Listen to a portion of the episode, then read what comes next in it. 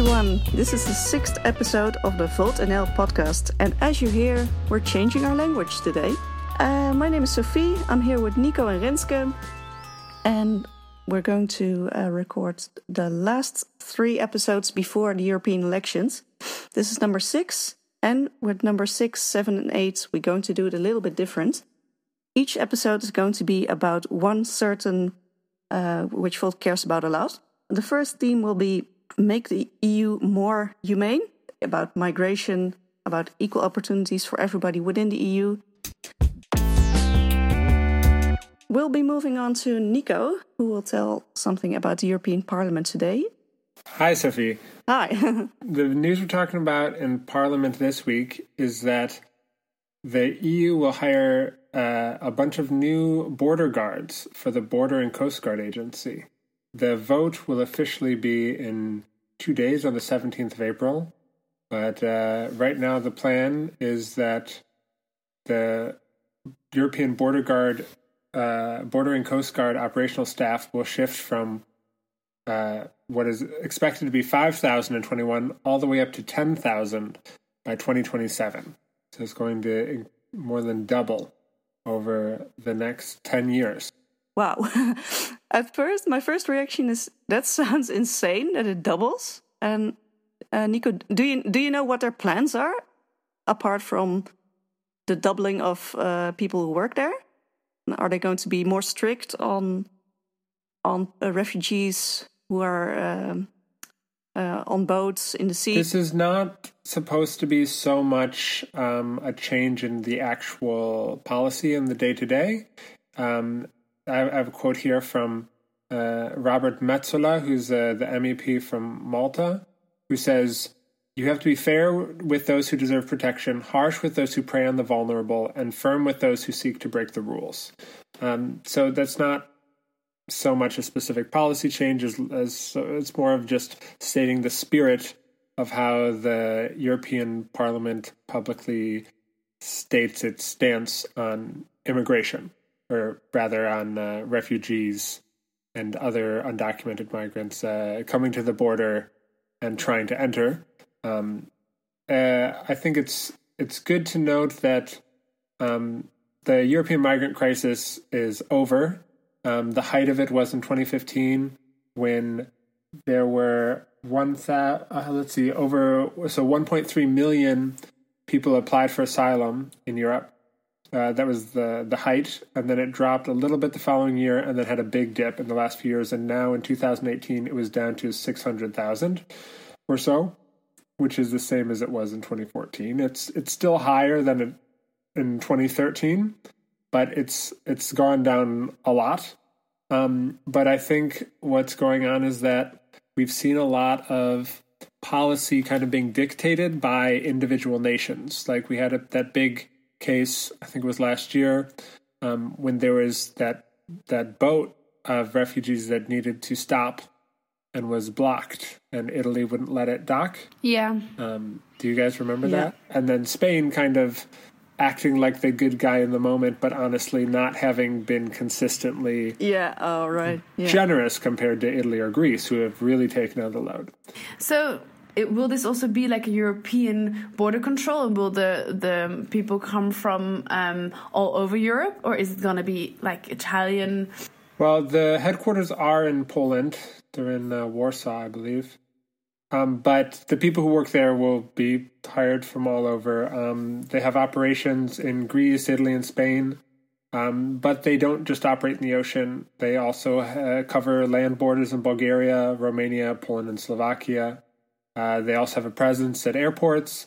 Um, and wherever they're located, I, I, assume they hire somewhat locally. You know, they need to be able to speak the language, but it is not an operation that is going to be carried out by one nation because, of course, you you want it to be um, you know the burden to be shared exactly because as as Volt we do have this one um, big like important policy and that's to make the eu more humane but it's quite different from for the the dutch europeans than for example for polish europeans to um, find a perspective on that if you are much closer to the to the migration crisis which is i mean it's not quite over yet. I mean, there are still refugee camps and there are still people that no, don't have somewhere to go. Um, yeah, I, do you guys think that maybe like to have more manpower will make things more humane just because there's not so much pressure?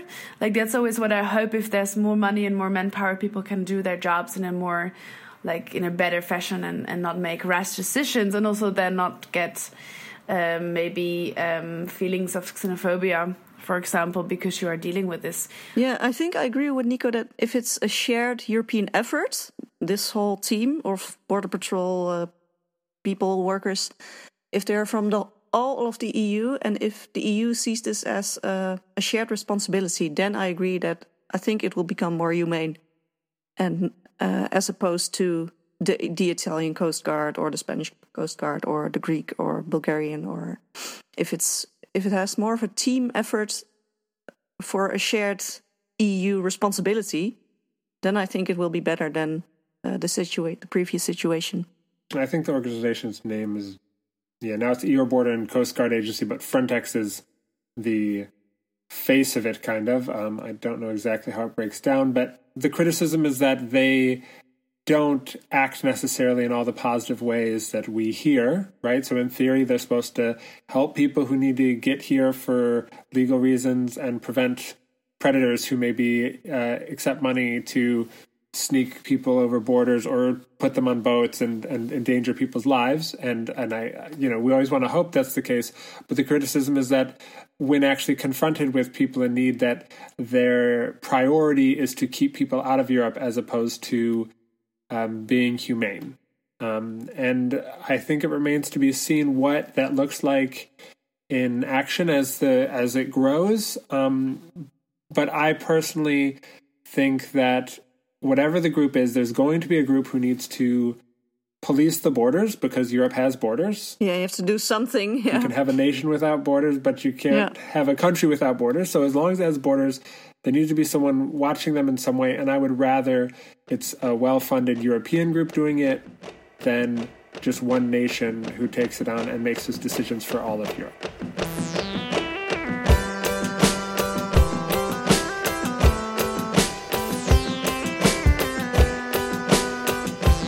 Uh, we'll move on to the interview with one of the Volt candidates, which Renske is going to do. So, in this um, podcast, we are talking about the just and sustainable society, one of the main goals of Volt. And because of that, I'm going to call Laurens. Laurens Dassen, he is the chairman of Volt and he's also the number three um, on the candidate lists. And I'm going to ask him some questions and see what he's going to uh, tell us and give us the Volt perspective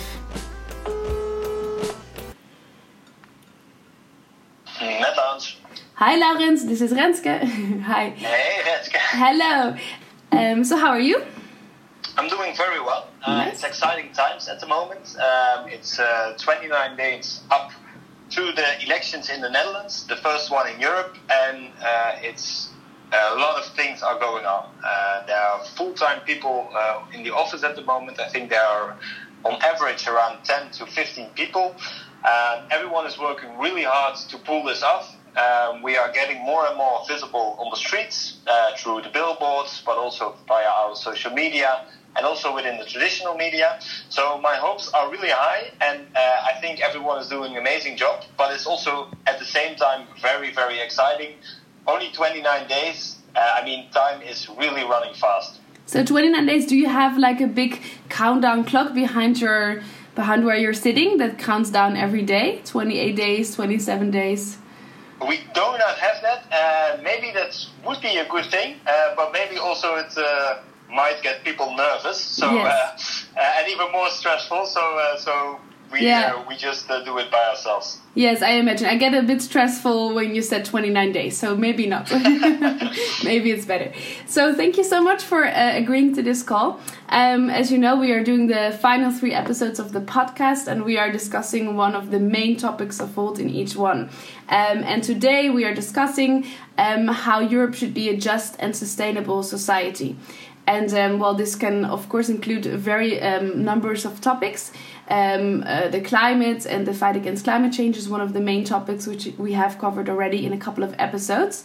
Um, for example, a, a, ban on plastic. Um, but what we are mainly talking about today are the people of Europe, so European citizens, and how um, how they should be treated equal, how they should have equal opportunities.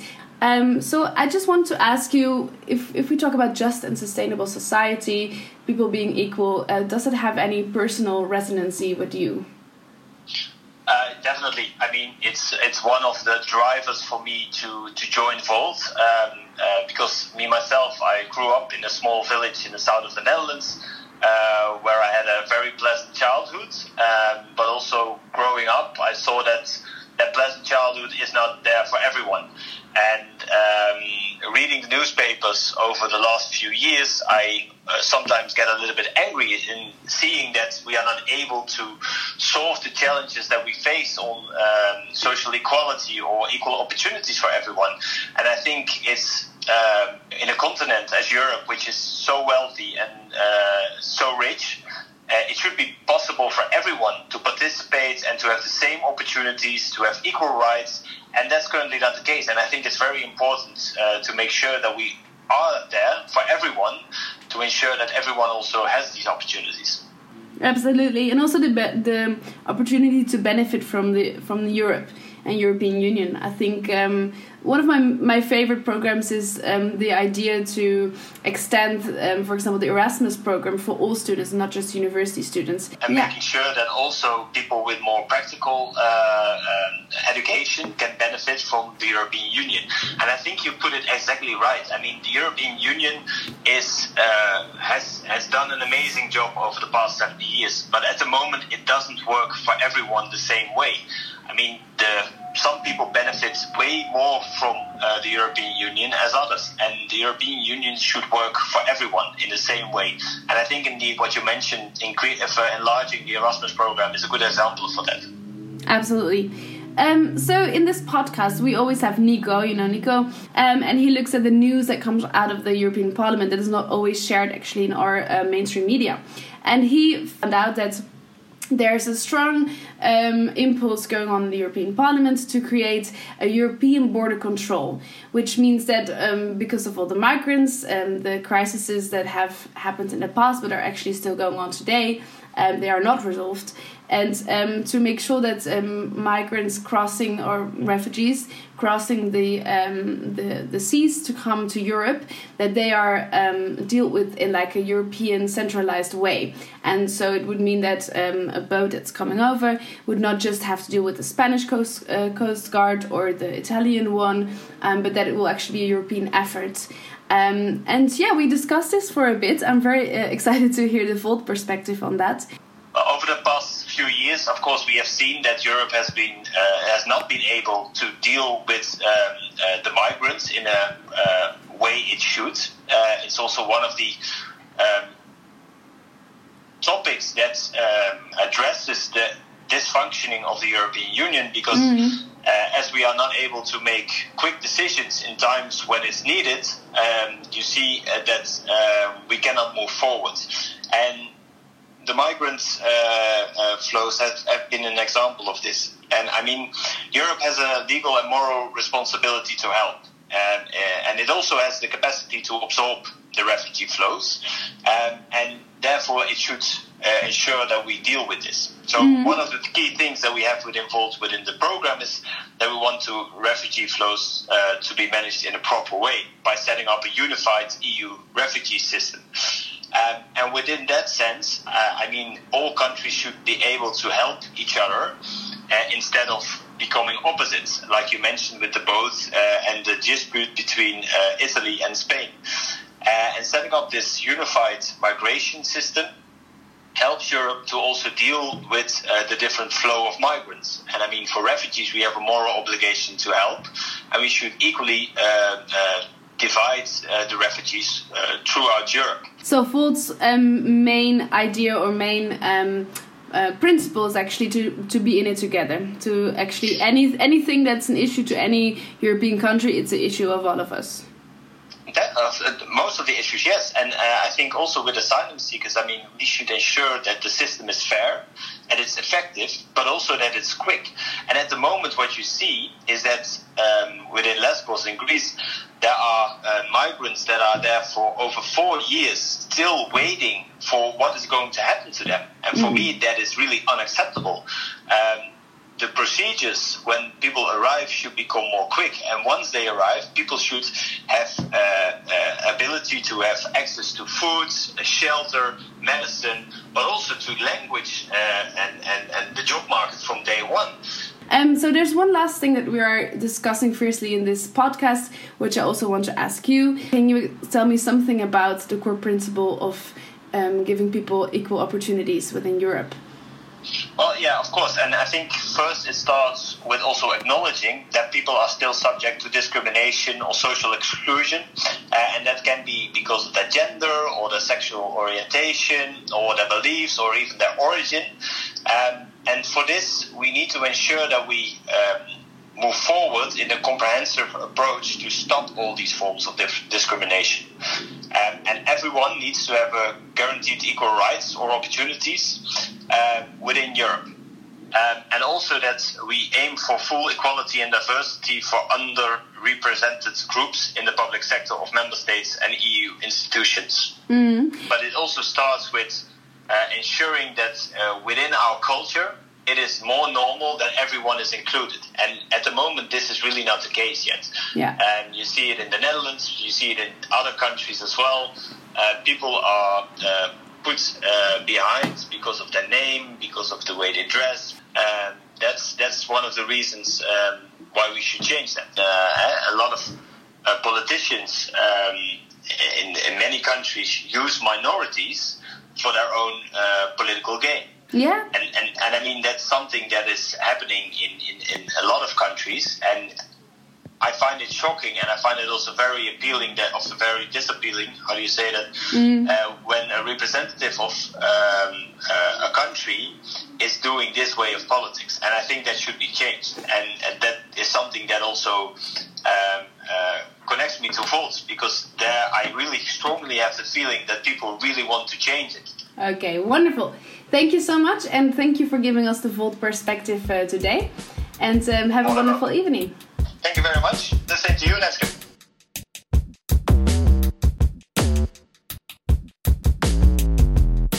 Uh, we'll move on to the story from the news, which is also fitting our theme uh, of a more humane EU. And it's about Afrophobia. This is about a resolution uh, that was being made in the EU to um, to make Afrophobia a separate, protected uh, form of racism, which it is not yet now, as opposed to anti Semitism and Islamophobia. And I'm really excited about this because for me, this is so new, being a Dutch person and being with an American person and also a person that lived in Germany and London. And we're all white, by the way. and we're all white, by the way. It's, I think this, I think this, this will tease out some discussion. So um, I think I think it's important to start by saying that this, yeah, like we said, this context is really seated from a, a Dutch point of view. I'm, I'm obviously I was born in the U.S. and grew up there, but we are thinking about this as people living in the Netherlands. Yeah, really. Uh, which is, of course, different than France or Germany, which have whatever other issues. And I, and what I find interesting about it is a thing that gets down to how you think about race in different ways in these different countries. So people in Europe often talk about how Americans are obsessed with race, and we talk about race all the time. And then, as a someone who grew up in the U.S. and Europe, I often think that people in Europe just uh, ignore the reality of race. So, so for example, in the Dutch language, there isn't much. It's very difficult to talk about race because the all the terms that are related to race are actually about nationality. They're always about countries. Yeah, I oh, agree. is it? Yeah. Particularly the terms allochtoon and autochtoon. Yeah, yeah. Which, which mean uh, foreigner and native, kind of. Um, those are, I think, the most common ones. But even those are technically like the word foreigner refers to someone who's who is from a foreign country or whose parent is from a foreign country, or sometimes even if a grandparent was from yeah. a foreign country. Yeah. right? Yeah. Which is already a different way of thinking than you would in English, where you're an immigrant, you could be a second generation immigrant, a third generation immigrant, but we have different terms for each. And you aren't a foreigner if you were born in the country, right? You can't be a foreigner if you were born in the UK, yeah, as far as true. I know. Yeah. Yeah, it's really weird that um, it, it, depends on the country, right? Because uh, I have friends who have German grandparents or something, and they're not allochthone. Right. So there's also this racial connotation to allochthone and autochtone that if your parent or grandparent or whatever is from a non-Western country, it's allochtone, and if it's from a Western country, it's autochtone or not at, at least. No, no, no. You have Western Western allochtone and yeah, they don't use it. Uh, the thing is, yeah, I think in statistics, like the Dutch, uh, yeah, the Central Bureau of Statistics, they call it allochtone, but like in everyday speak, nobody calls a German grandson an allochtone. So, like in statistics, yes, but it's not used in this common cultural discourse that is used every day. I'm just wondering, like, I'm I'm thinking it's really interesting how we are starting with um, looking at the words, and now that we are looking at the Dutch perspective, we're talking about like Western, non-Western, and so on. The thing that that the topic is really about is like um, um, black people, right? And that is so interesting because I'm I was extremely surprised that there was not a, special word for it for this kind of racism and and discrimination, but also like it's it's super weird that we don't have these languages and that is also like right uh, like like we have um, proved right now is that once you start talking about it it's already in western non-western but what about the south? You know like what about um, this this whole history? And it's the history of of slavery. And um, sometimes as late as like three or four years ago um, some acts of of slavery and some um, basically war crimes uh, were committed by European countries is how do we not talk about this more? How do we not have a language for this? And I'm I am always really ashamed that I'm surprised by it because I keep on I keep on not believing it that this is that this is not something that I was taught in school basically. Yeah, it's it's this this shame about your whole education. This kind this kind of backward shame. It's like how could this not have happened in school or in curricula or something. It's yeah, you have to relearn it in your twenties or something. It's it feels weird to me as well. I think I had to relearn a lot uh, in college when I did uh, courses on gender and ethnicity, and I was like, "Wow, this is all so new. Why is this so new?" I was really confused. But it's because we find it fundamental, and there are many people that don't find this fundamental. I mean, it takes European law, uh, um, and and like you know that we we say as as nations and as a union, we say that we um, that we acknowledge that slavery was a, a, crime against humanity, and that is not so long ago that that happened. And it's but it's really interesting. That, so there are, um, for example, the mapping slavery um, and the like shared cultural heritage heritage. Um, you have in Amsterdam, you have the Black Archives, you have Black Heritage Tours. Um, so do, those are there are quite a, a, bunch of initiatives now, especially well if you live in the West. I'm from the East. I don't know how many exhibitions in the like in the Tropen Museum we have there. Um, so there are, but it's like always extracurricular somehow. Yeah, it's it's not mainstream. Yeah, exactly. Teachers can choose now out of a few tools to include it in their in their history class, but they don't like they don't have to except for the tiny bit that is of course part of the history lesson but i mean how much do you remember of your high school um, history yeah so yeah not that much yeah it can't just be a paragraph somewhere in a chapter yeah. on um, yeah. golden century yeah yeah the golden century it's always weird that they call it the golden century and that it's that was assumed to be really normal to call it golden. It's like okay, oh yeah, but it's still it's still everywhere. You can still see things like golden century, uh, golden age. Yeah. Oh, if, if uh, golden age. Oh, yeah. It's still yeah. It's still on on uh, statues or uh, museum museums or in exhibitions. It's uh, yeah. It's everywhere. It, it's a normal figure of speech. Yeah. So, I mean, this, in conclusion, I don't think that, I mean, do you, I mean, if you have to start with just acknowledging the fact that there's this type of discrimination, um, and it's 2019, guys. Uh, so yeah, I think we should just swallow this pill and be a bit more aware of uh, of it from now on, maybe. Yeah, to to conclude this this bitter pill that we all, as especially Dutch people, I think we have to swallow. Uh, I really wonder what you guys and girls and everyone and listeners think about this topic, and you can always let us know in either English or Dutch or whatever you want. So we're going to wrap it up here. The next episodes, we're going to talk about the two other pillars of Volt Europe. In the seventh episode, Give the EU Back to the People, uh, being a strong democracy, transparent politics, and directly chosen president and politicians. In the eighth episode, we're going to talk about the EU as a world power.